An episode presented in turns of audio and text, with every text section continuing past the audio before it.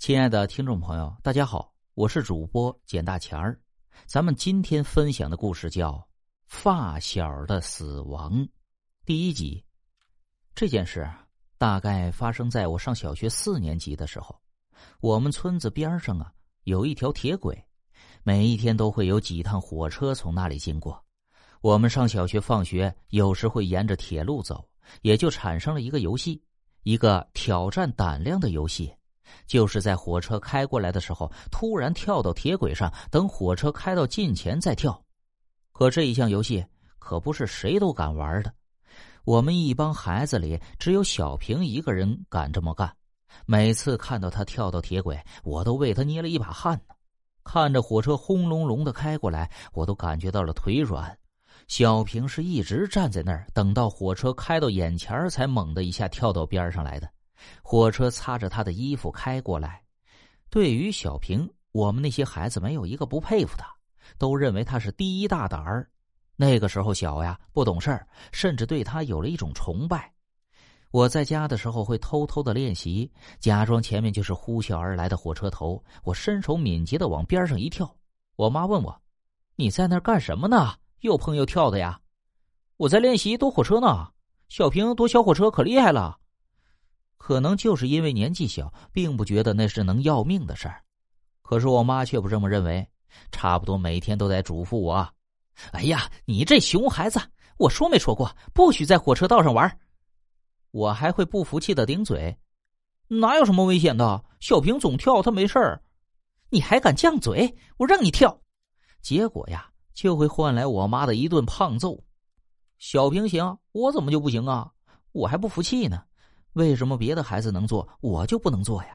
小平走铁轨，总有一天会出事的。你学他干什么？我妈说，像小平那样叫作死，哪天跳不过来，就得让火车给压死。有你那么说话的吗？我奶奶从外边走了进来，觉得我妈说的有些过分了。妈，我这不是教训孩子呢吗？我其实也不是那个意思，只是话赶话的教训孩子。那你也不能说那样的话呀！奶奶把我拉到饭桌边算是帮我解了围。你也真是的，不让你扒火车道，那怎么就不长记性呢？然后他老人家就接过了妈妈的话茬，就开始教训我。再然后就变成了我奶奶和我妈妈强强联手，为了让我记住，还举了一大堆的例子。好了，我知道了，我记住了。我只能选择闷头吃饭。并一个劲儿的点头答应。出事儿的那天，我因为有些发烧，就求着我妈给我请了假，在家休息。到了傍晚的时候，听到大门外有人叫我，是小军儿放学来找我玩结果被我妈给拒绝了。我也在家里憋了大半天了，就想出去跟小军儿他们一块玩结果被我妈给拦下来了。我说我好的差不多了，就出去玩一小会儿，我妈就连哄带拽的让我回屋。那我就偏不回去，就一个劲儿的求他。我奶奶从屋里出来，我就跟我奶奶求情，我奶奶就跟我妈求情。我一看我奶奶同意了，也不管我妈同不同意，撒腿就跑了出去。走出了老远的，听见我妈还在那里嘱咐我要小心，早点回家。我出门之后，小军他们早就没影了。不过我能猜到，他们应该去火车道那边一路跑了过去，好多人。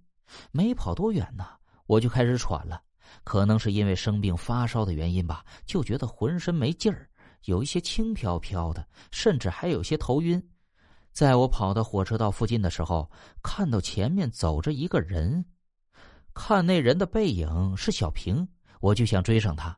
我一边跑一边叫他，可他就像是没听见一样，也不理我，就那么不紧不慢的走着。我以为他是故意装作听不见，就加快了速度。可奇怪的是，我用跑的，他用走的，我愣是追不上他。